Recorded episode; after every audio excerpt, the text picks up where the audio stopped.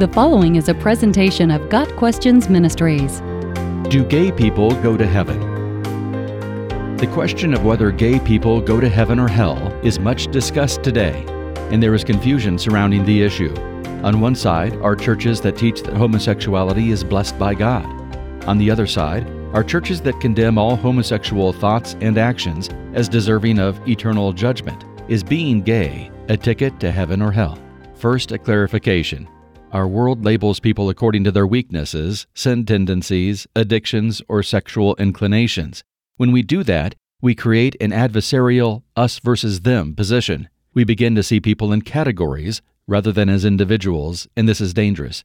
When we ask if gay people go to heaven or hell, we may be using the label gay rather than considering the individual who may be struggling with temptation or confused about his or her sexual identity. For the purposes of this article, we will define gay as practicing a homosexual lifestyle. When God created human beings, He designed them male and female in His own image. Adam and Eve were created perfect, and God blessed their physical union in the first marriage. Homosexuality was not part of God's creation. When the first man and woman chose to disobey God's command, sin entered the world. With that sin came brokenness of all kinds thorns, tornadoes, drought, sickness, disease, cruelty, and sexual distortions. Since that time, every human being has been born with a sin nature. Our natural selves demand the right to be our own gods. When we desire something contrary to the will of God, the desire itself becomes sinful. We may sin in different ways, but it is all sin. Some have an overwhelming desire to lie. Some are unfaithful to their spouse. Some may overcome outward sins and are puffed up with arrogance and some may be tempted to engage in sexual acts with their own gender. It's all sin, and it's all unacceptable to God, and we all need a Savior. God, our Creator, could have wiped out the human race and started over. He owes us nothing. Because of our high treason against our Creator, we all deserve hell. Heaven is perfect, and we are not. We are disallowed from God's presence. In His great love, God made a way that we sinners can be made righteous. Jesus, the Son of God, offered Himself as our substitute on the cross thereby taking the punishment we deserve. God poured out his wrath against sin upon his own Son, so that those who trust in that sacrifice can have their sins transferred to his account. In exchange, the righteousness of Christ is imputed to us.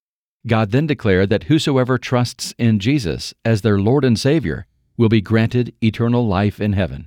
That divine exchange, our old life for his new one, brings about a transformation from the inside out. 2 Corinthians 5, verse 17 says that if anyone is in Christ, he or she becomes a new creature. All the sin, selfishness, pride, and perversion that were part of our lives before that moment are wiped clean, and we are pronounced righteous before God. God then takes on the task of conforming us into the image of Christ. We are not saved from hell to continue in the same sins Jesus died for. We are saved so that we can become all that God has designed us to be. That includes renouncing our past and our sinful tendencies and embracing the wholeness we were created to experience. In answering the specific question about whether gay people go to heaven or hell, we can substitute the words gay people with other sin groups. Do adulterers go to heaven or hell? Do kleptomaniacs go to heaven or hell? Do prostitutes go to heaven or hell? Paul answers these questions clearly in 1 Corinthians 6, verses 9 and 10. People who live in unrepentant sin have no place in God's kingdom. Those who practice sexual sin, including homosexuality, are on that list. Paul, anticipating objections, says, Do not be deceived about this in verse 10. But then Paul goes on, And such were some of you, but you were washed, you were sanctified, you were justified in the name of the Lord Jesus Christ and by the Spirit of our God. 1 Corinthians 6, verse 11. Notice the abrupt turnaround with the word but. The church Paul was addressing had members who in the past had practiced those very sins, but when they trusted Jesus, everything changed. Their loyalty changed, their nature changed, their actions changed. No one is exempt from God's righteous judgment on sin, and no one is exempt from his offer of forgiveness and transformation. When we surrender our lives to Christ, we must let go of all that defined us in our sinful state. Jesus said, If anyone would come after me, let him deny himself Take up his cross daily and follow me. Luke 9, verse 23. We must die to our old sinful lifestyle. We must die to our right to be our own boss. and we must die to those desires in us that violate God's righteous decrees. Gay people go to either heaven or hell on the same basis that drunkards, liars, haters, and self righteous church people go to either heaven or hell.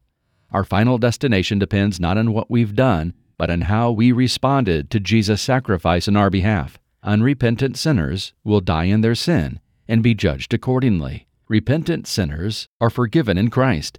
When we receive Him as Lord, He becomes our final authority. To be a Christian means that we now strive to model our lives after His perfect one. We want to please Him more than we want to please ourselves. There's no question that homosexual acts are displeasing to Him, just as heterosexual sin is displeasing to Him. If we insist on living a gay lifestyle as if being gay was our identity, we are turning our backs on Christ's sacrifice. We cannot expect God to simply overlook in us the very sins that put Jesus on the cross. Many people who are same sex attracted have come to faith in Christ, and in doing so, surrendered that particular temptation to Him. Some go on to marry and live in Christ honoring heterosexual marriages, and others choose celibacy, finding the fulfillment they need in intimacy with God. So, same sex attracted Christians go to heaven the same way heterosexual Christians go to heaven by exercising faith in Christ, renouncing their past, and embracing the life of holiness that God desires for His children. Got Questions Ministry seeks to glorify the Lord Jesus Christ by providing biblical answers to today's questions. Online at GotQuestions.org.